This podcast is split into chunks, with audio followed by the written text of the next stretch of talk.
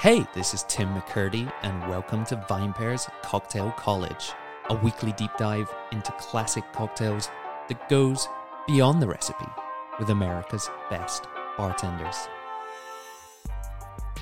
Hello, Cocktail College listener. Isn't this exciting? We're going to do something new today. And this is something that I've wanted to do for a long time, actually, since we first came up with the idea for the series and launched it. This is our inaugural techniques episode. And I think there are topics that come up in many episodes, recurring topics, whether it's maybe fresh lime juice, that seems to be something we hit a lot. Where it's interesting to see people's different takes on that one aspect of bartending and then there are other topics that come up where I feel like we could probably devote a lot more of the episodes to that particular aspect of the drink, but it would take us too far from the spirit of the cocktail. No pun intended there. And one of those that came up very recently was the idea of acid adjusting. That was in our episode with Jack Schramm. If you haven't listened to that, go back and listen to that right now. It's the Paloma episode. This guy is a wonderful wealth of knowledge, not just on that drink, but on these techniques, which is why I think he's the perfect guest to kick off this special new series of episodes within the Cocktail College podcast. And acid adjusting, where do we begin? You know, what is it? Why should we care about it? I feel like it's one of these topics that maybe there are two clear sides that you sit on. This is something you fully believe in, or maybe it's something that you might be skeptical about. And I think that after listening to today's episode, you won't be skeptical about that.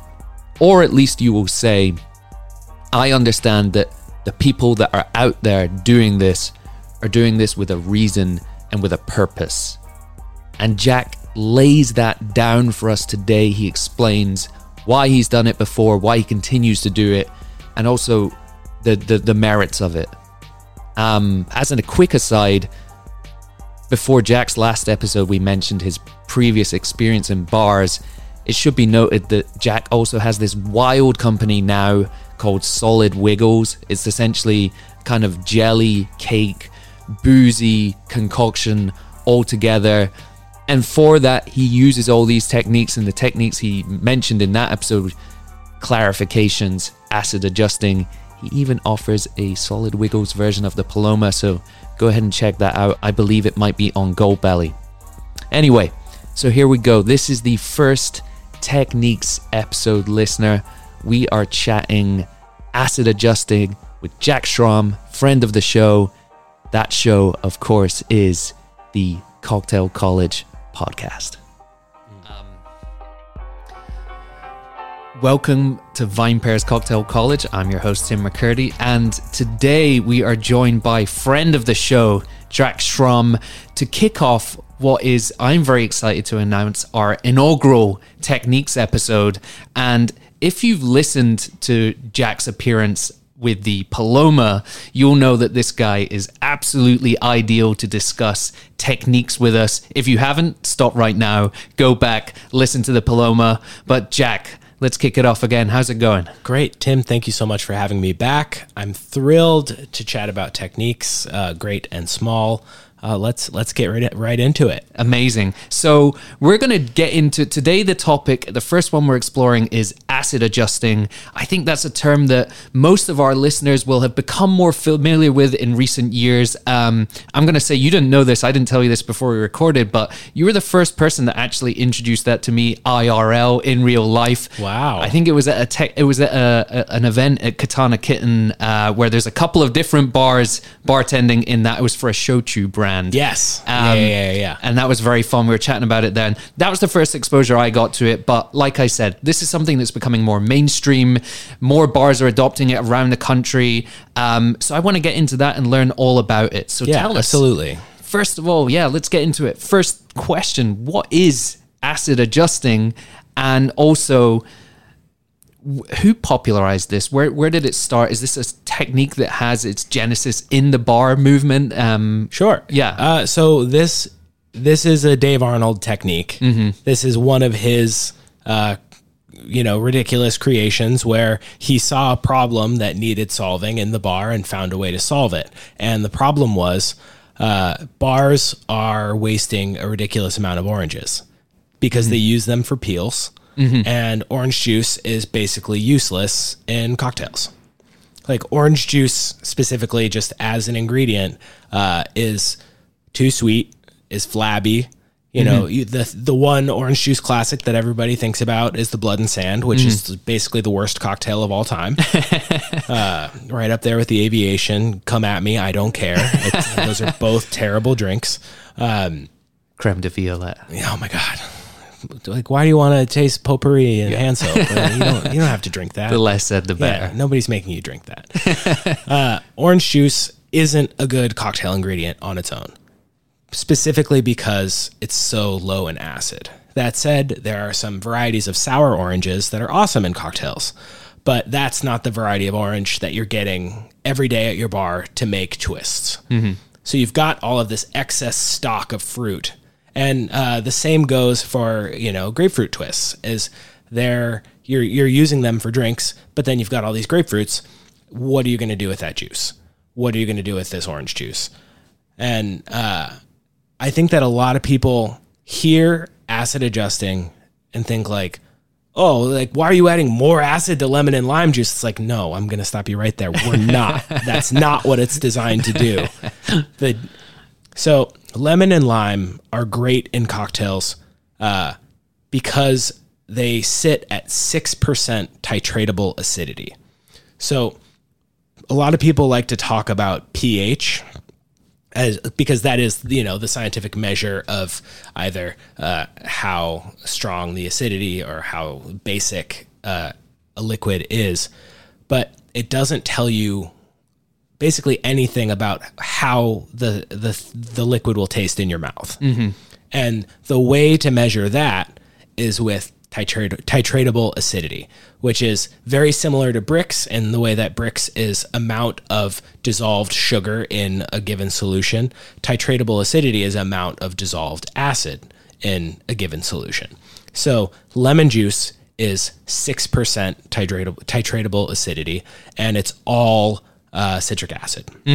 And lime juice is 6% titratable acidity, but it's a blend of citric and malic. It's uh, 4% citric, 2% malic acid. Right. So, So you have, uh, just for example, you if you in a 100 milliliter solution, yes. you would have four milliliters of citric acid and two milliliters, or four four, Four grams, grams. Yeah, of, exactly. of pure citric acid and two grams of malic acid. Exactly. In a total of a 100, In a total uh, of 100. grams of solution. Yeah, exactly. Uh, and the thing that is great about those numbers, that 6% number, is that, you know, for for basic balance for most human beings is equal parts of a 6% titratable acidity juice and uh, a 50 Brix syrup are going to balance. They're going to taste balanced. Exactly. So that's why, you know, you see two, three quarter, three quarter as the starting, you know, the jumping off point for every sour style cocktail. Yeah. It's two ounces of spirit, three quarters of an ounce of citrus, and three quarters of an ounce of simple syrup. And, you know, some drinks need a little more acidity. Some drinks you need to cut back the sugar, you know, whatever, whatever you need to do. Uh, but that's such a, a great jumping off point for most people for most drinks. And that's the math that makes it work. So, oranges, orange juice is only like 1% acid. So, it's super mild on the acidity front.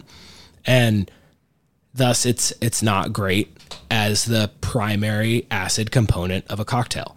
But what if it could be? What if you could change the acid profile so that it's the same as lemon or lime? And, you know, the short answer is you absolutely can. It's as simple as adding enough citric and malic acid until it's the same profile as lime juice. So for, uh, you know, a kilo of orange juice, you want to add 32 grams of citric acid and 22 grams of malic acid, and that turns it into lime acid adjusted orange juice. And what about these ingredients then? Are these things, you know, we're working with acid here. Are these things that I should be worried about? Are these things I could need to order from a specialist supplier? Like, what are we talking about? So if you're in uh, if you're in New York, you can go to Kalustyan's and they'll have them upstairs in the back in the the acid powders section. Uh, citric and malic are you know the primary flavor acids that you're tasting in citrus juices. So those are the ones to to look for immediately. You can find them on Amazon. Uh, if you're looking for a large supply for a bar. Uh, nuts.com is an incredible resource for acid powders because you can get it in anywhere from like I think like like half pound all the way up to like like 10 kilos. Like So- you can get the big box of citric acid. Jeez. And if you're going to really run through it, like that's what we did at existing conditions because we use it just about every single day. Uh, and it's not going to go bad. You know, it's like, it's literally powdered acid. It's the same uh, consistency as like granulated sugar. So store it in a labeled Cambro and it's good forever and you don't have to worry about it as long as you keep it in a cool, dry place. So those are the acids to buy. You can get them on Amazon, nuts.com. If you have a specialty food store, you'll sometimes see that see it labeled uh, lemon salt. In Okay. like if you go to a store like Kalustyan's that's not Kalustyan's, like I think dual specialty has since switched over to saying citric acid on their labeling. Yeah. But I've seen it in stores as lemon salt. Uh, that usually just means citric acid. Got it. And if if you're thinking about what the flavor profile is uh, of just the pure acid, the coating on sour candies, like on Sour Patch Kids, that's just a blend of citric acid and granulated sugar. Interesting. That's all that's on the outside of those. That's what that flavor is. Mm-hmm. So you know what it tastes like. Uh, I, I often hear people say, like, well, I just feel like, you know, this tastes like chemically or like this tastes artificial and it's it's like oh okay that doesn't mean that it doesn't also taste delicious i think that there's a lot of people equating uh freshness with like this word natural Yeah. and whatever. I- exactly. It has no real definition when it comes to food products. I think that if you are able to, you know, use a culinary technique as simple as dissolving something, you know, you'll dissolve sugar into water to make simple syrup. Why not dissolve some citric and malic acid into orange juice to make it a palatable ingredient in cocktails that is really exciting and incredibly delicious because you can use the flavor of oranges but with the acidity of lime. And so you mentioned that uh, lemon would be citric acid, Mm-hmm. lime is a blend of the two. What's the consideration then when you do approach something like orange juice or grapefruit, like beyond Yeah. trying to hit that percentage? How do you know which profile you're going for? So the at both Booker and Dax and at existing conditions, the two acid adjusted juices that were like the the staples, the workhorses, were uh, lime acid adjusted orange and lemon acid adjusted grapefruit. Got it. And there wasn't necessarily any specific reason for that other than the drinks that we tried with those two uh, flavor profiles were the ones that we were the happiest with. And there's something about, uh, you know, when you think about lime juice, you think more tropical. Yep. And orange is often a component in some of these tropical drinks. Yep. And if you can just eliminate the uh, the lime from that, you know, you can have you can focus even more on the spirit or the modifier than you would need to if you have like you know you have to use three quarters of an ounce of orange juice and three quarters of an ounce of lime juice. You've now got, Got an it. ounce and a half of juice product in a build that might you know could have been three to three and a half ounces, and now you're you know pushing it closer to that four and a half five ounce big monstrosity that won't fit in a coupe glass. Yep. So that's uh, That's where that comes that's into the it. consideration. Yeah, and then that lemon, you know, lemon juice. You often think of more pristine style cocktails. You know, like your Tom Collins, just Mm-hmm. like a, a classic sour, and something about grapefruit really lends itself well to Mm-hmm. that style of drink. Seems more citrusy naturally. I guess they, are they all citrus fruits? But it does Yeah. seem more like you know that zesty lemony Yeah, idea definitely. Mm-hmm. works with the yeah with the grapefruit. Um, so what about some examples therefore of how you've deployed those ingredients in the past? Can you can you give us Sure. some Yeah, examples of those? absolutely. So the first drink I ever put on any menu at any bar, I was still a bar back at Booker and Dax, uh, and Dave Arnold said, "Uh, "Everyone is participating in this competition. Uh, everyone who works here, come up with a drink that has three ingredients, and the winner gets the drink on the menu." Nice. And I said, "Oh yes." So we already had uh, milk washed white rum. It was just Flor de Caña four year was the rum at the time. Uh, for a drink called the Dr. J, which was acid adjusted orange, uh, simple syrup, uh, vanilla tincture, and milk wash rum. So it was basically like the flavors of an orange Julius with the serving style of a daiquiri. Incredibly delicious cocktail. Right. Um, I definitely aped that drink a little bit. I, I removed the vanilla and swapped the simple syrup for pineapple syrup. Like I was inspired by the uh, like a Dole pineapple orange Yep. juice drink. Like I loved like pine orange strawberry or like passion orange guava, like this blend of orange juice as a as a base plus tropical flavors. Mm-hmm. I think is so delicious. So I was like, oh, I'll just swap this for, you know, 50 Brix pineapple syrup and acid adjusted orange and milk washed rum.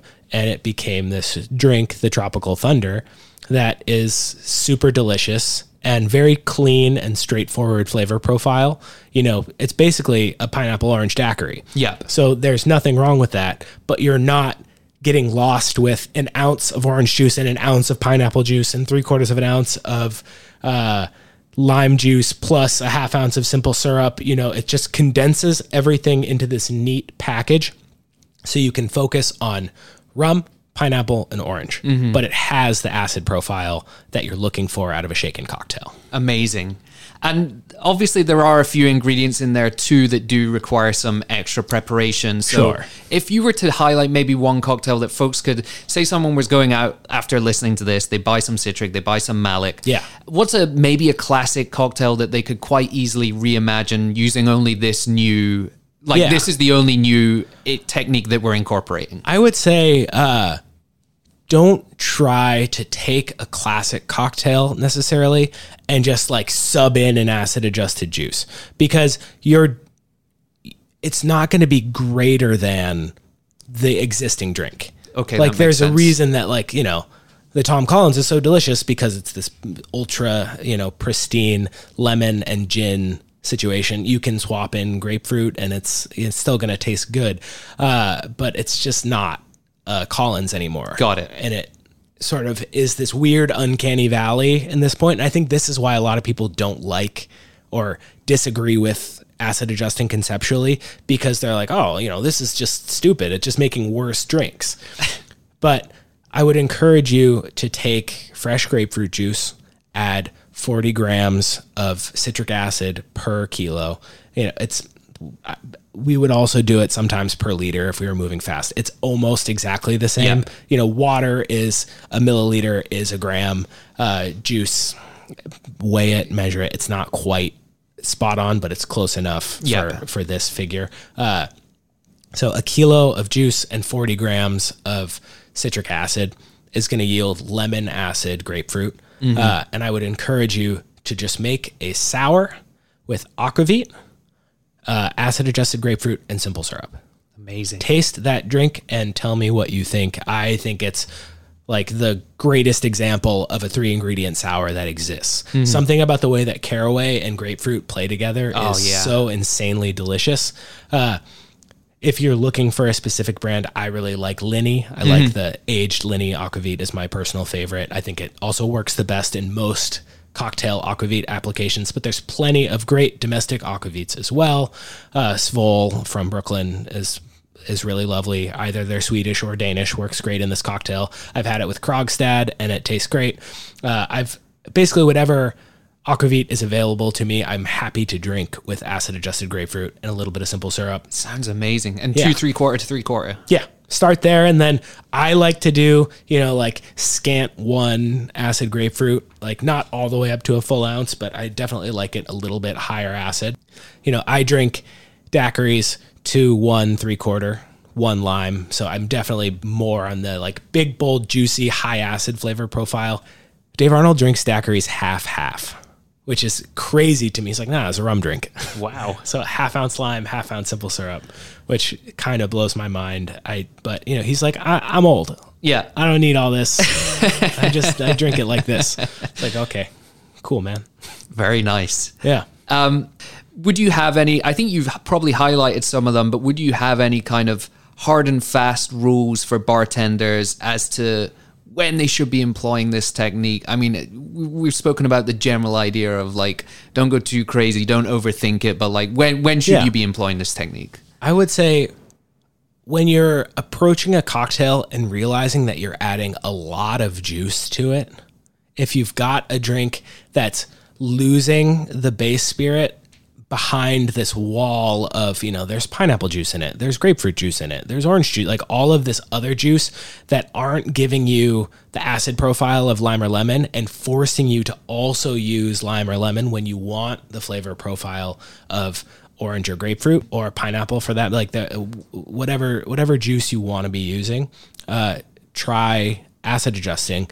It's not about adding an extra ingredient i think that's the other thing that people sort of get caught up on is like oh you're just adding a bunch of nonsense to something that's already perfectly good it's like well we're actually adding this stuff so that we can take other things away Yep. it's a process of ultimately it's addition by subtraction. It's cleaning up the flavors.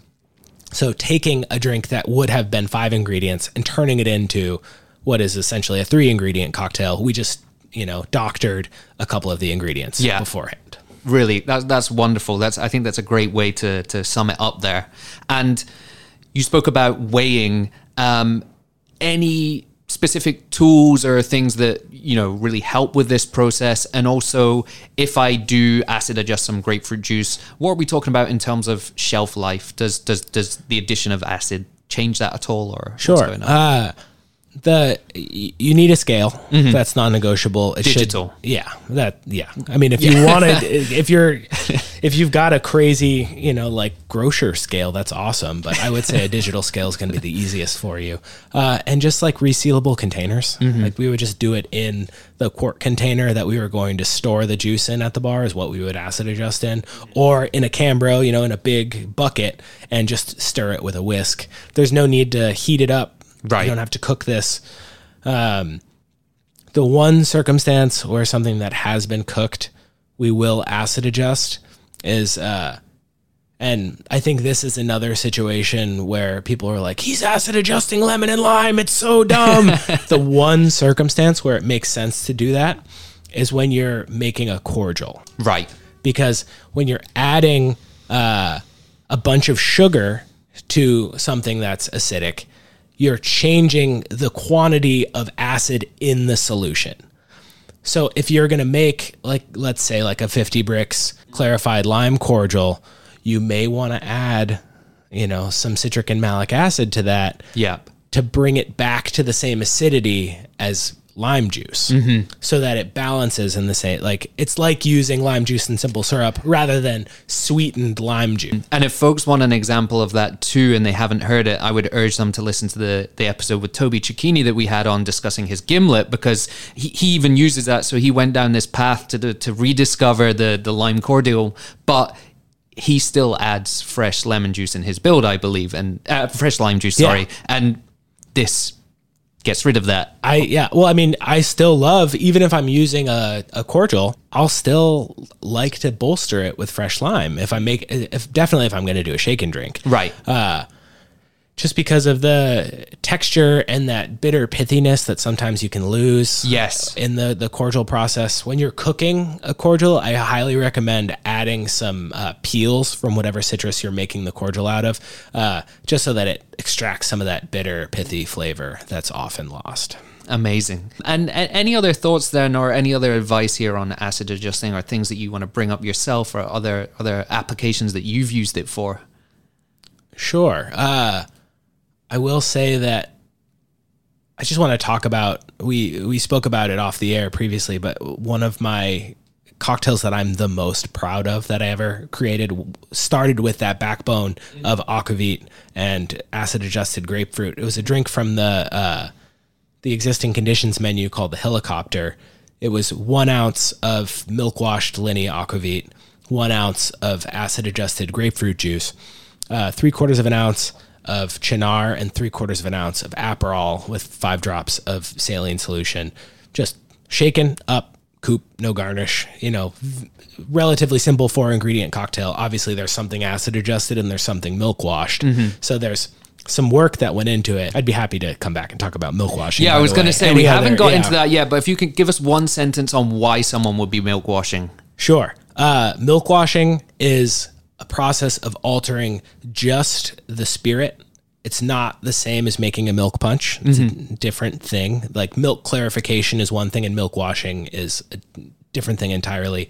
Uh, but the idea is the same, where you're adding milk to a spirit, breaking the milk into curds and whey with citric acid, and then filtering those curds out either through a super bag or, in our case, a centrifuge. Uh, and what that yields you is a spirit that has some flavors stripped away. Like if you milk wash bourbon, you'll notice that you've stripped away a lot of wood. If you milk wash a tea infused vodka, you'll notice that you've stripped away all the tannins and it's going to make a really delicious shaken cocktail. Nice. So another nice. yeah, another cool uh, technique with milk washing. But what you end up with is a spirit that has whey protein left in it. And when you shake something that's rich in proteins, it ends up leaving a super frothy, foamy head on top. It's why egg whites work as a foaming agent. It's why aquafaba works as a foaming agent. Why pineapple juice foams like crazy. Why honey is, uh, you know, super foamy. It's all that protein, and you can get that without adding any ingredient like specifically to the drink. You can just have this milk washed spirit. Uh, one note on milk washing is that uh, it's only the the protein denatures after like five days. Okay. So try and use it quickly. So despite the fact of it being, you know, a spirit as the vessel for it, yeah, the, it's not going to the protein the, falls apart. Yeah. So it, it doesn't. I I'm not a scientist. I probably use that word denatures inappropriately. I I don't actually know what's happening scientifically in this solution, but the frothiness isn't as good after five days.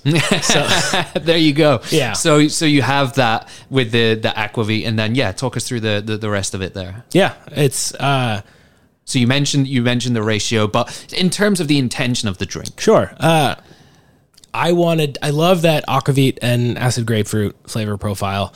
Uh, the paper plane is one of my favorite modern classics. Yeah. Sam Ross, like the guy just makes bangers. He Just really good does. drinks. uh, so that for those of you following along at home who may not be familiar, I'm so excited to introduce you to this drink. It's equal parts uh, three quarter, three quarter, three quarter, three quarter, uh, bourbon, lemon, Aperol, and Amaro Nonino. Just this like genius combination of flavors that just work together. So that was my template, basically. But I wanted it to have more of a punch of uh, acid. I think that the Nonino can sort of like ride over the top. In it's a paper it's a plane. sweet finishing amaro. Yeah, for sure.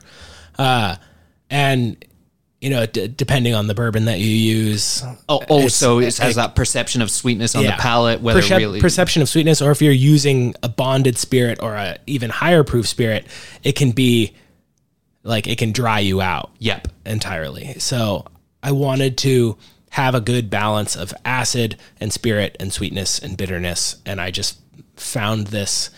It in in a sense, it kind of tastes like uh, a sweet tart in Mm-hmm. a way that I really love. Like I, you know, candy tastes good. So There's I- no denying it. yeah. So this this cocktail is sort of like the amaro flavored sweet tart Mm-hmm. that also has this like weird caraway thing that's very thrilling. Which is coming out of left field, but as you as you described before, like just works so well with grapefruit. Exactly. and and I've read somewhere before as well that you also describe this as, as capturing the essence of grapefruit Yes. for the co- the cocktail itself. because Aperol has that, you know, that like orange bitter citrusy thing happening. Mm-hmm. Cynar has a little bit of that too, more of that bitter grapefruit mm-hmm. profile, like grapefruit pith, grapefruit peel profile. And the caraway and the aquavit is like a it's like the opposite side of the flavor wheel, like that complementary flavor that works so beautifully with it.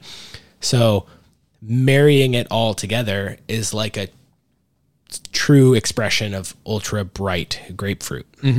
and and to bring it all full circle to come together here if you were trying to make this cocktail with just fresh grapefruit juice it just wouldn't work you wouldn't be able to find the balance there because of the th- acidity With those ingredients, you could not balance this drink. Mm-hmm. It would just be flat, flabby, and sweet, mm-hmm. and very disappointing. Please don't. amazing um well that's been wonderful any final thoughts on acid adjusting or things that people should be thinking about Uh, I just give it a try. Think about it, uh, not as a substitution, but as a new ingredient. The way that you would taste a new spirit or a new fruit that you were trying for the first time, and try and come up with applications for, you know, lime acid orange and lemon acid grapefruit, the two most common examples, the two examples that I gave. Taste them for what they are individually, and don't try to just swap them in and out for lemon and lime. Yep. Like taste it like it's something new and come up with new drinks Mm-hmm. using these new exciting ingredients. I love it. And, you know, I, I'm imagining, uh, I think you described it before as well, but, you know, like younger bartenders going out there, discovering this technique.